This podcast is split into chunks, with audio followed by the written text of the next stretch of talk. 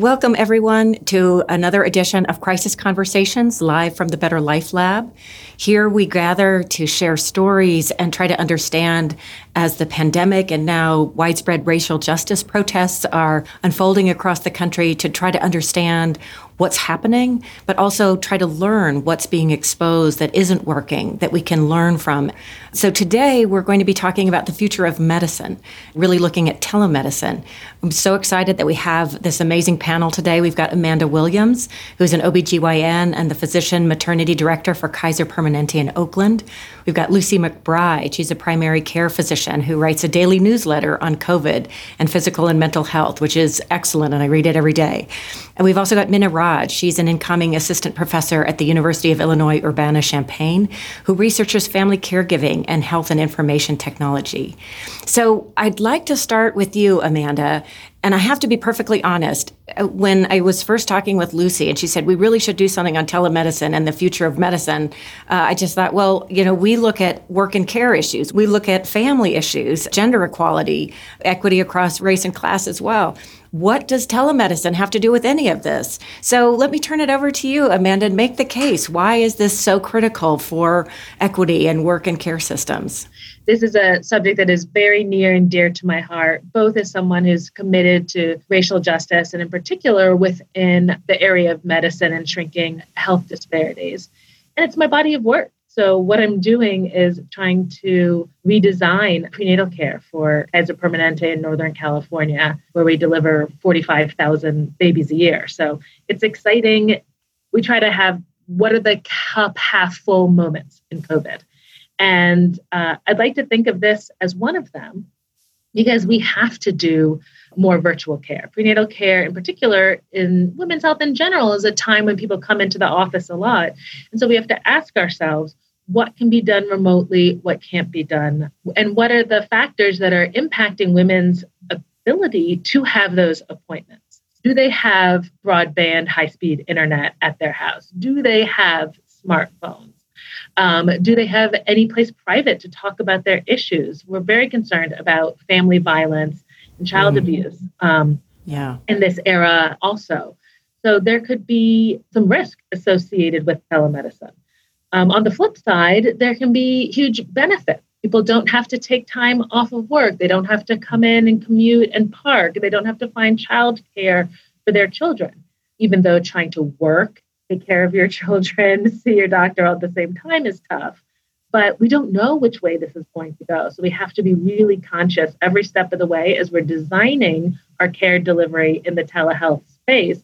What is the impact going to be on um, marginalized patients and mm-hmm. across mm-hmm. the race and ethnic divide?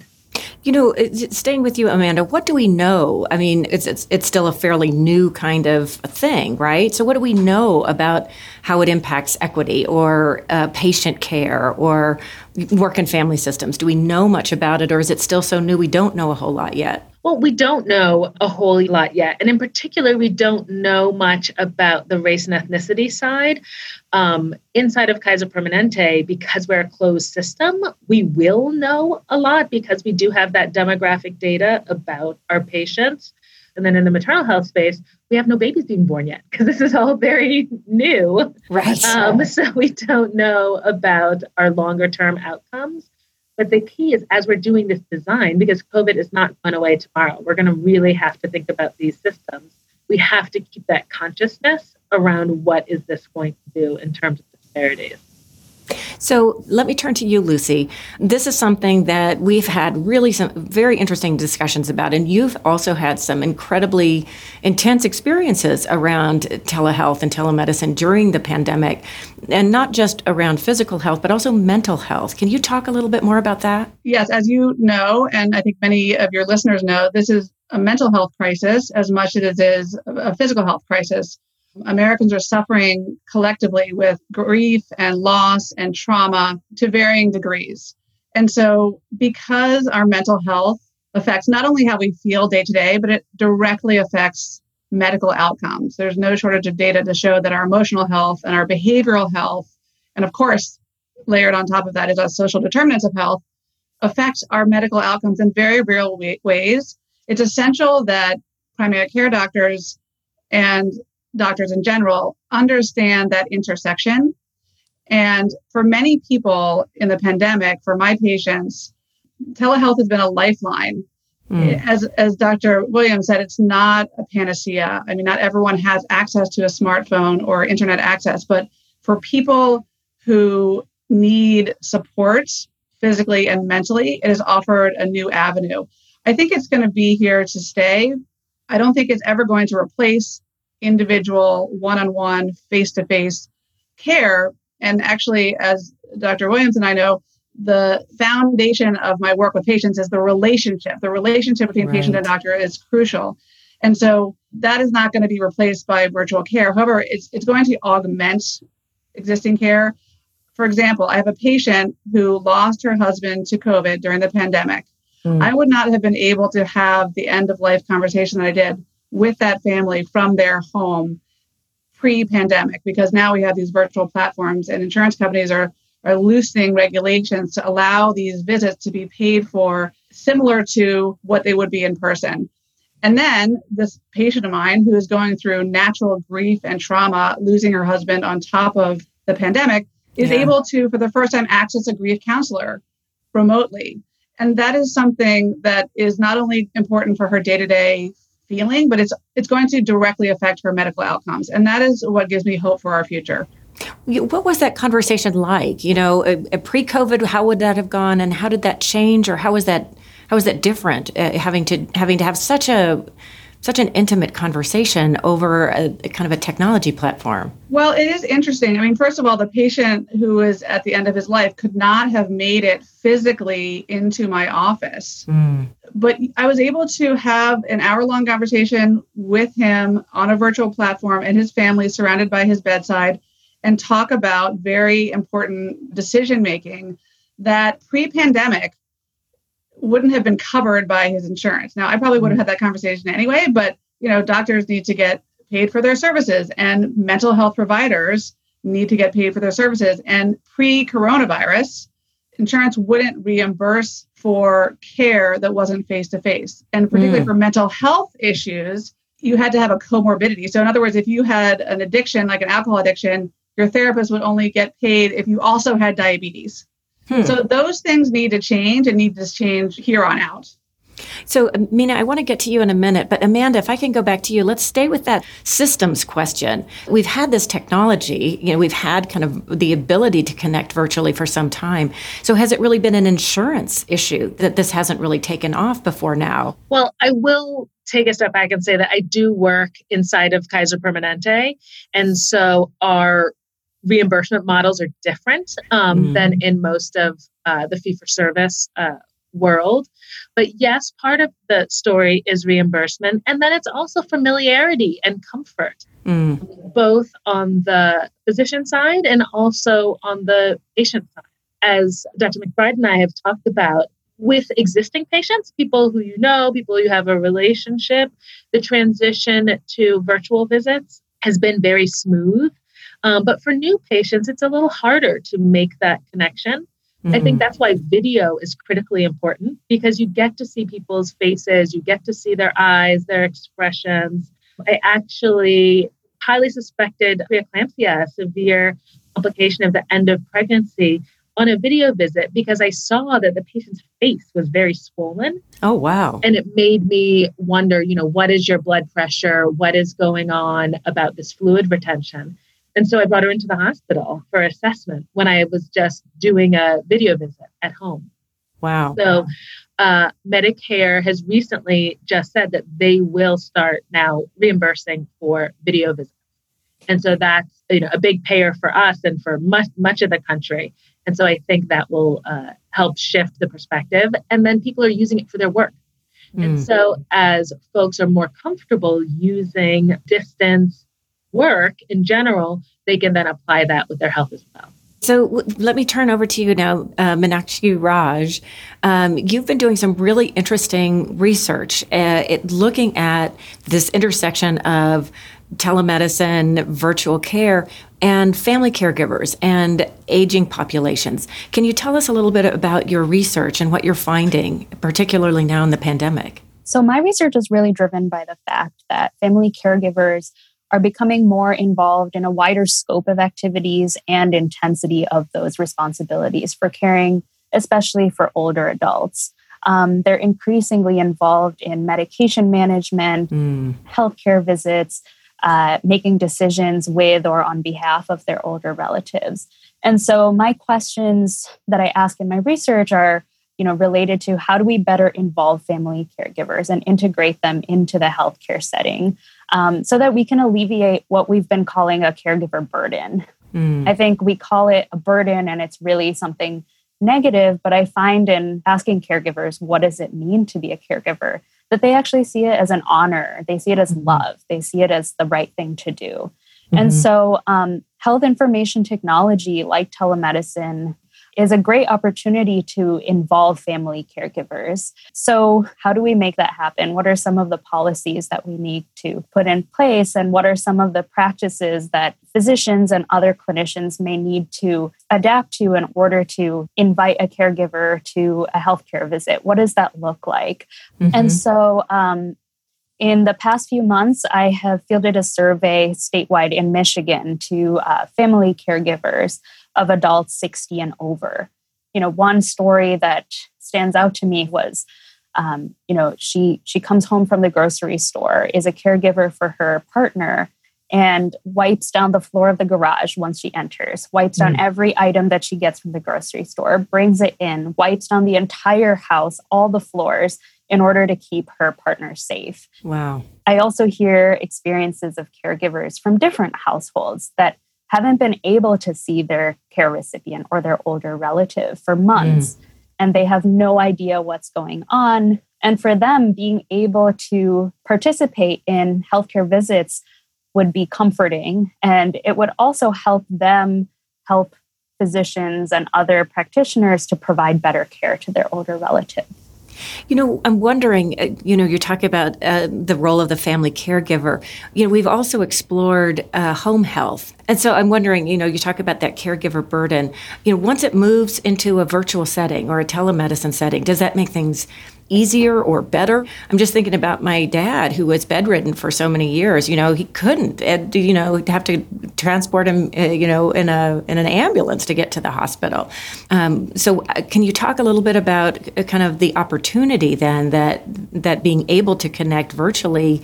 Um, you know, what, what are the benefits then for people who are trying to have care at home and, and how could family caregivers be involved in that? One of the biggest barriers to telemedicine is that their older relatives in a different household don't necessarily know how to use the technology or they're frustrated by the fact that they can't establish a relationship with their doctor in the same way that they would if they were able to go in person. And so I have a couple of caregivers who have driven 150 miles to get to their relative's house in order to set up the technology. Wow. and and it's unclear after that. Um, they said, you know, I wasn't really sure if I was invited to be a part of this healthcare visit. Mm. Caregivers are likely to have an extended period of concern about transmitting the virus to their older relatives. And I think they're likely to keep social or physical distancing from their older relatives in order to keep their relatives safe. Yeah. So, for that reason, what we call the digital divide might persist even longer. So, Amanda, you know, can you talk a little bit? I see you kind of shaking your head. Talk about the the sort of this virtual experience in the prenatal uh, space. So, there've been lots of restrictions around hospital visitor policies, and birth tends to be a time that's community, family, engagement, and we've had to severely limit. In New York, actually, for a while, there were no visitors at all, not even partners. Mm, um, that wow. quickly went away. Um, but we do now, uh, even on my own uh, hospital system, only have one person uh, allowed to be there. And so people have to make that hard choice. Who do I want? Um, my partner or my mother? My partner or my doula? And, you know, I'm not going to comment on right and wrong choices um, and who might actually be helpful. But that's tough. And that's not what we want. That is not ideal for birth. But being able to engage people through using uh, different technologies, um, especially grandparents. Oh my gosh, grandparents want to be there and they mm. are the most at risk. And so trying to have, you know, Zoom set up in a prenatal appointment or doing FaceTime, uh, you know, at the time of birth so that the grandparents can get there. I think it definitely helps, but is not ideal. And for in the future, though, for long distance relatives, I think it's fantastic. We have the ability with our video visits to get a third person in. And so we use it for interpreters, but you can also use it for, um, you know, my mother who lives in New Jersey can be on at the same time as the pregnant patient uh, mm. partner. So it is mm. a really nice opportunity for the future, um, but it will be nice to be able to have folks back in the room. Yeah, absolutely. I can't imagine how lonely that's got to be for so many patients who've had to go through such in- incredible. Uh, you know, life transitions, like you say, birth is so joyful, or in Lucy's case, death, which is, you know, a, again, an important time for families to come together in a, in a, very painful kind of way, but so important to have that community. Um, Lucy, you were talking about the, the the importance of having some kind of like a medical home or a hub. Can you talk about what you mean by that?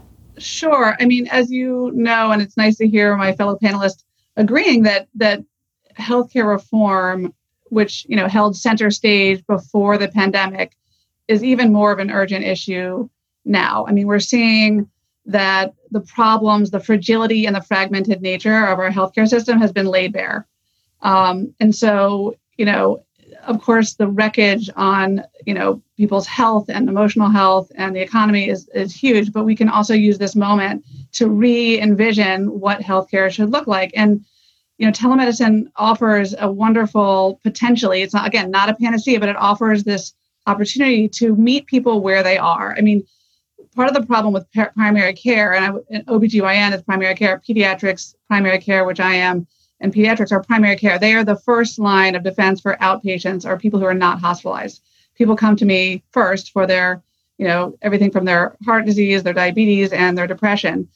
We need primary care to work for patients, and, and patients need a medical home and a hub for problem solving and not just mm. gatekeeping. And mm. so if the home, the medical home, and there's no shortage of research on, you know, numerous studies have shown that states with a higher ratio of primary care doctors tend to do better. Other countries that prioritize the integration of behavioralists, social workers, and patients working together do better and save money. What I hope is that primary care in, in various you know areas of people's lives, whether it's gynecologic, pediatric, or, or, or internal medicine, will be a place where families can be a part of the decision making, where social workers can be a part of the decision making, where geriatric care managers can be a part of the, the decision making. Telemedicine offers a way to integrate all those voices to best care for the patient. I mean, and this is our moment. This is the moment to think about change and to think about all the flaws and all the barriers for people who need care from, you know, access to payment, but also you know, just treating their whole person. So many of my patients, by the time they're 80, have a doctor for every body part and no one's talking. Mm-hmm. And so mm. my job is really to integrate. right. It's like you have a foot doctor, an arm doctor, a toe fungus doctor, a cardiologist. And my job is to integrate those people, communicate with the patient, communicate with the family, communicate with all the relevant, you know, stakeholders and that's what care is. So I think before I think about anything else with healthcare reform, it's got to think we got to think about what is care. What does it mean? And it's mm-hmm. really treating the whole person. And again, you can never replace face-to-face interaction with a human being. That is the foundation of our work.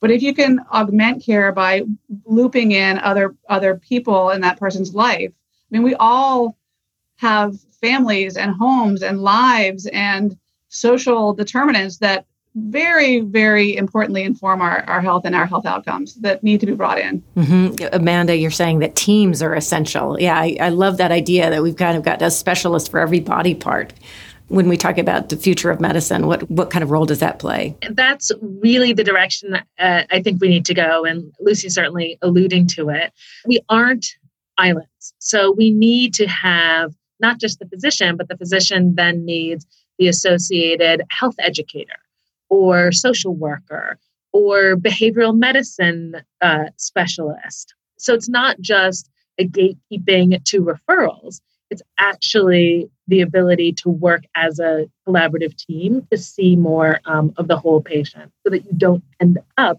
as she was saying, a doctor for, for every body part.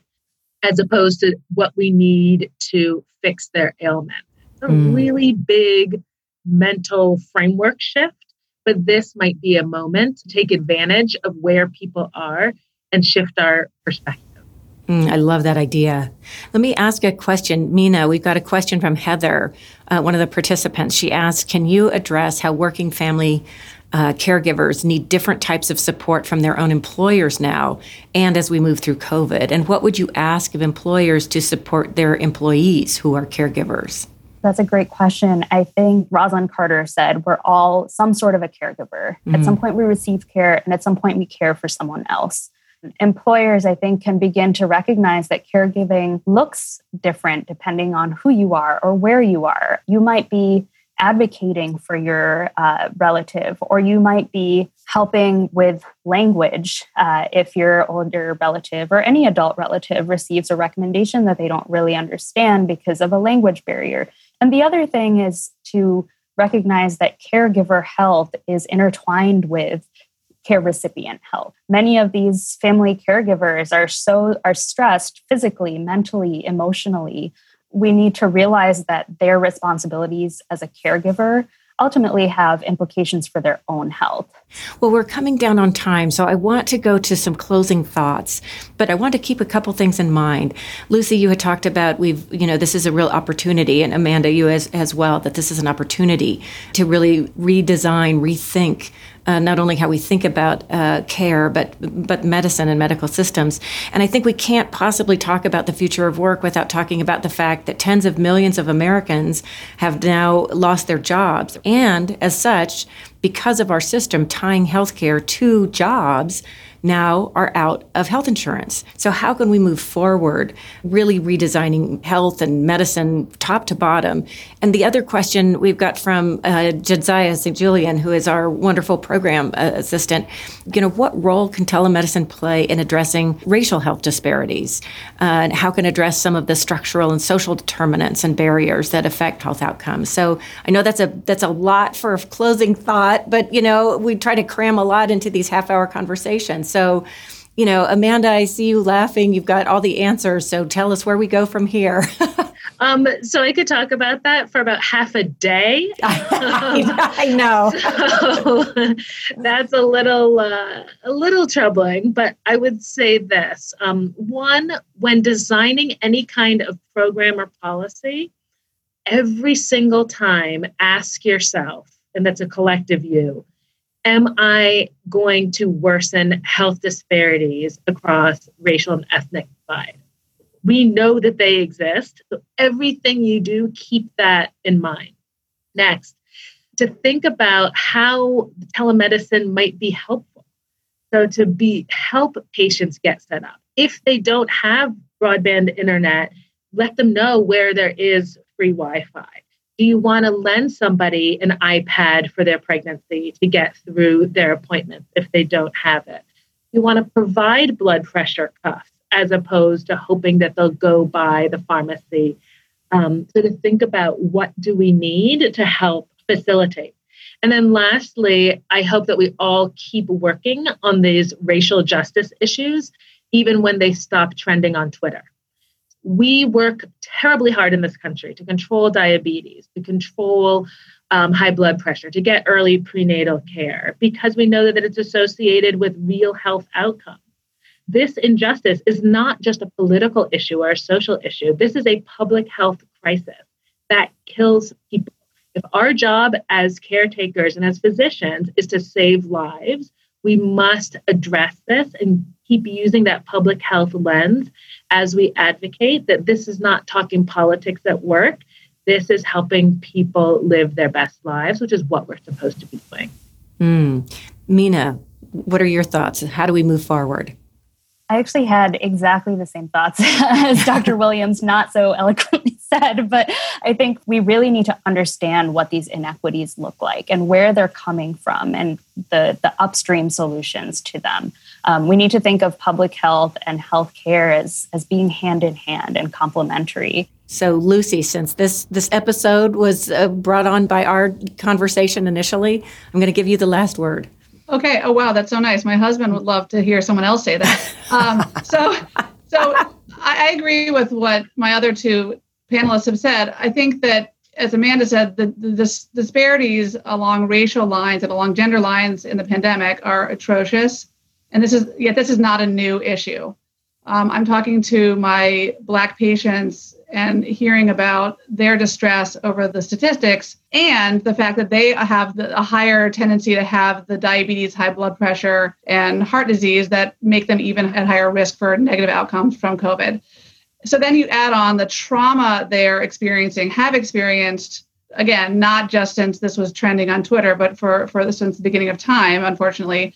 And so, my message is really, and my hope for the future of medicine is that mental health is treated co equal with physical health, that we address the very real trauma that the Black community is feeling right now, that people are feeling in general, but particularly the Black community, of course, right now, and that we, we weave that conversation about trauma, acute and chronic, because it affects the very underlying conditions that put people at higher risk for COVID. So, you know, we have a lot of work to do. We have a lot of peeling away the layers of the onion to get at root causes. And we need to address people in a holistic way.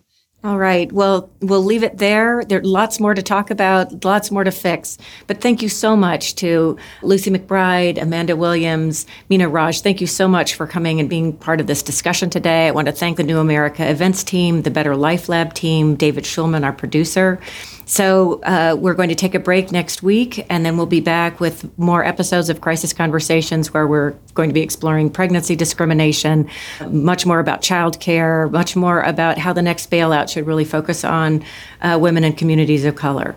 So thank you so much for being part of this conversation. Wash your hands, stay safe, and we'll see you in two weeks.